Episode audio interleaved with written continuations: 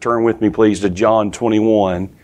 Uh, last Sunday night, we began talking about Jesus' restoration plan for Simon Peter and the fact that we see Simon restored. And uh, as we talked about last week, and as you will remember, uh, we see the acknowledgement by Simon Peter, uh, he, the acknowledging of his wrongdoing and his sin. Uh, and here, this is post crucifixion post resurrection. This is during one of the uh, post resurrection appearances of the Lord Jesus. And Simon Peter acknowledges that he faltered, that he did wrong, that he, he didn't follow the Lord like he should have. Uh, restoration begins, we learned, that when we acknowledge the failure and when we own the failure. And, and so the Lord dealt with that and brought Simon to a point of honesty uh, Jesus exposed a flaw uh, in his profession. Uh, he exposed a flaw in Simon's priorities. And so uh, we see that Simon Peter acknowledged his wrong. But then Jesus didn't stop there, gang. And I want you to focus on verses 17, 18, and 19 tonight. We see the assignment that Jesus gave to Simon. Notice this, verse 17. The scripture says, And Jesus saith unto Simon Peter the third time, Simon, son of Jonas, lovest thou me? Do you love me? Do you phileo me, Simon? And Simon said, Peter was grieved because he said unto him the third time, Lovest thou me? And he saith unto him, Lord, you know all things. You know that I phileo. You know that I love thee. You know that I'm fond of you, but I don't love you like you deserve to be loved. And then Jesus looked at him and he said, Feed my sheep. Truly, truly, verily, verily, I say unto thee, when thou wast young, thou girdedst thyself and walkest whither thou wouldest, but when thou shalt be old, You'll stretch forth your hands, and another shall gird thee and carry you whither you would not go or where you wouldn't go. This spake he, verse 19, signifying by what death Simon Peter should glorify God. And when he had spoken this, he saith unto him, Hey, Simon, you follow me. You follow me. And I want to tell you tonight, in spite of Simon Peter's failure, in spite of the biggest blunder that you and I could ever imagine that this man made, as long as there is breath in your body, it is never, never too late to follow Jesus. Now, somebody tonight needs to hear that. Somebody tuning in and listening, maybe online, maybe on Facebook, maybe not even tonight as you're watching this, but some other time this week that you happen to tune in. Somebody needs to hear as long as there is breath in your body, it's never too late. It's not too late for you. Oh, Christian, you don't understand. You don't know what I've done. You don't know how bad I've made a mess of my life, a mess of my marriage, a mess of my relationship with my kids, a mess at work, a mess in my spiritual life. Oh, dear friend. If nothing else, this text shows us that Jesus specializes in messes. He specializes in broken people. You want to talk about broken? You want to talk about a man who at one time had gone from being on top of the spiritual mountain to down in the lowest valley? That was Simon Peter. Jesus not only enabled him to acknowledge the wrong, to repent, but he restored him and he reassigned him. He gave him an assignment. Not only was there the acknowledgement, but there was the assignment that was given to Simon Peter. Jesus was saying, Simon, I'm not done with you. I have something for you to do. I, I, as long as you're alive, there's an assignment by Jesus. Some of us, uh, maybe we, we feel restricted because of past failure. Sometimes we feel restricted because of age or physical limitation. And we think, well, there's nothing I can do. Or I've done as much as I can. Or I'm, I'm not young anymore. I can't serve the Lord. I, I can't make a difference. Oh, dear friend, as long as there's breath in your body, you can make a difference for the Lord Jesus. In verse 19, basically, when Jesus says, You follow me, Jesus is reissuing that initial call to Simon, the one that he issued three years before on the shores of Galilee. The same location.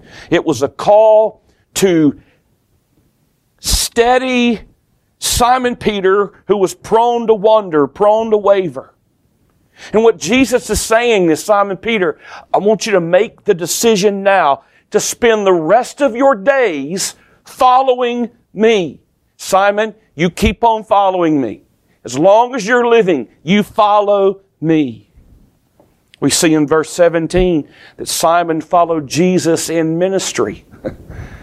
he said, Hey, I want you to feed my sheep.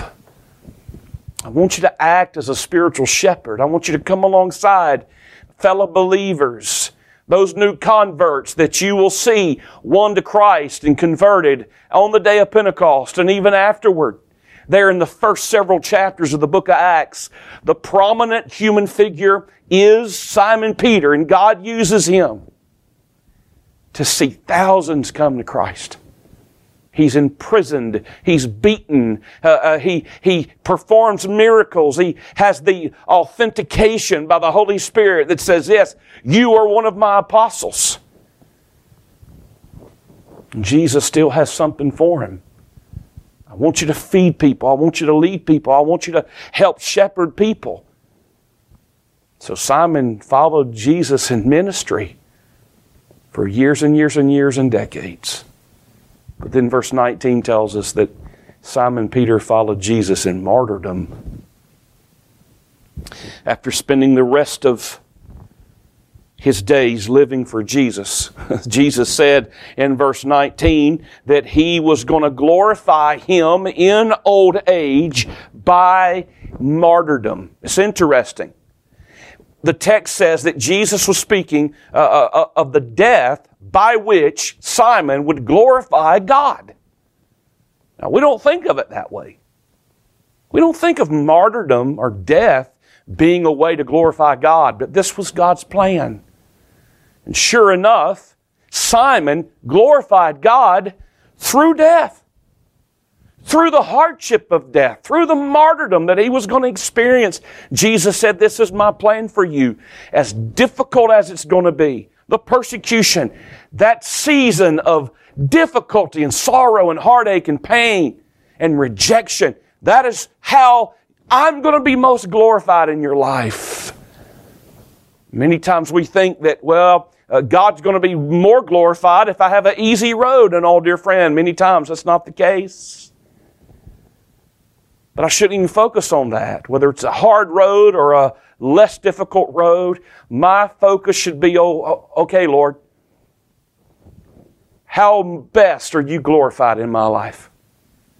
And if it glorifies the Lord, if it brings more honor and majesty to Him, I embrace and I choose to walk that hard, difficult road.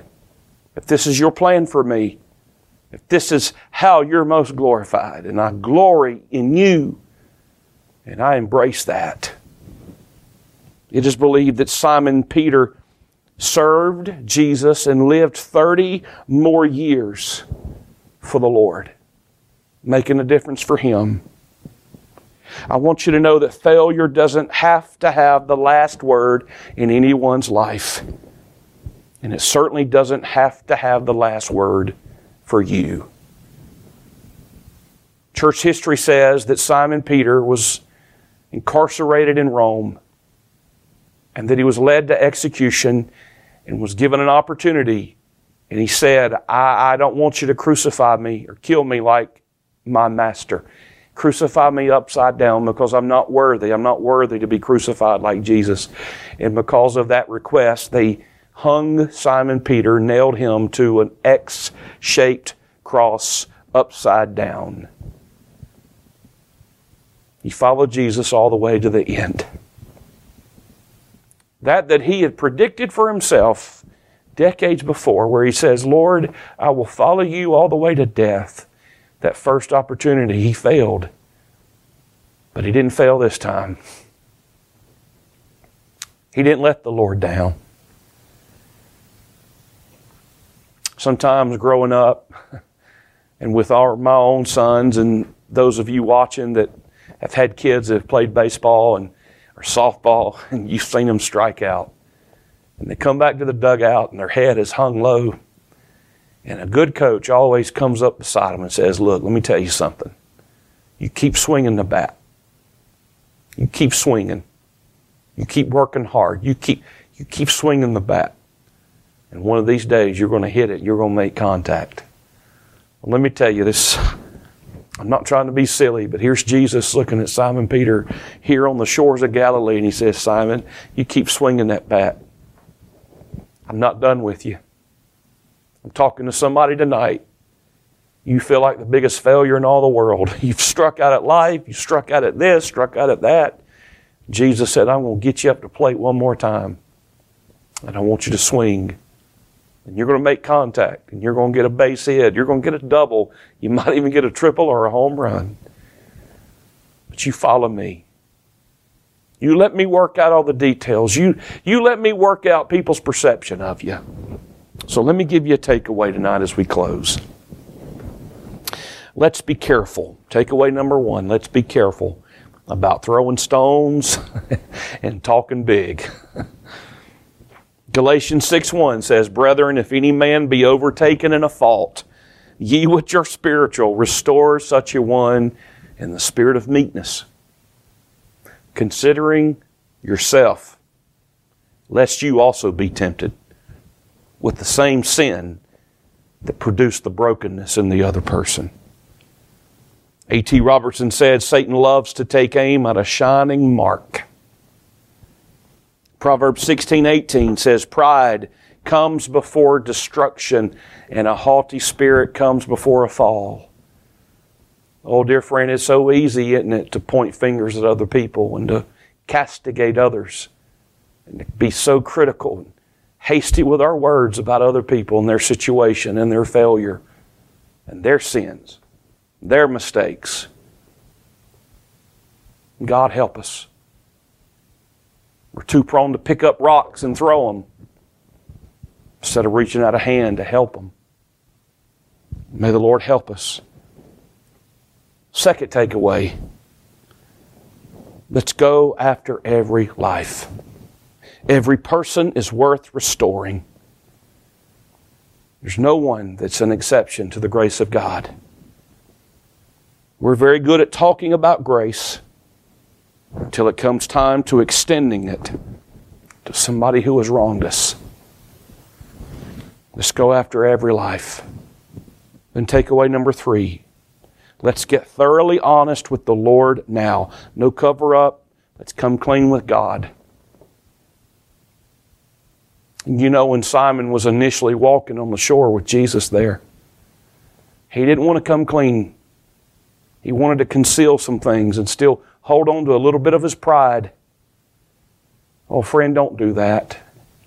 We all fail, we all mess up, we all have room to grow, but we're never going to grow unless we get honest with the Lord. And then this last thought, gang. Let's fully rely on Jesus' power to live out in us whatever He has instructed for us to do. It's not our strength, but it's His strength. There was no way that Simon Peter could have stood up and preached at Pentecost. But Jesus filled him with his power and used him in a mighty way. There was no way that Simon Peter, in his own strength, could have had the boldness to go to jail and to be beaten. And then when they were released and threatened with the same treatment again, it said they were even more emboldened to preach Jesus when they were told not to. Only Jesus could enable that. Only Jesus could enable uh, him to have healing power and to, to minister that way and to authenticate his apostleship. Only Jesus could have done that. And only Jesus could have kept him faithful for 30 plus years, all the way to death and martyrdom. And ladies and gentlemen, only Jesus is, only Jesus can help us be faithful. Let's rely on his power and on his strength. Let's let Jesus restore us. And let's take part in this restoration process with others in our lives. I want us to pray together. And I look forward to this Tuesday night as God meets with us again. And um, we're going to have a great time together Tuesday night at 7 o'clock. Let's pray together. Our Father in heaven, thank you for your goodness. I pray that you will lead us and guide us in these days to fight spiritual battles in the energy of the Holy Spirit. You know the areas of our lives, Father, where we need restoration. And I ask you, Lord, in a great way to bring us to that point and to help us to restore others. In the name of Jesus, we pray. Amen. God bless you.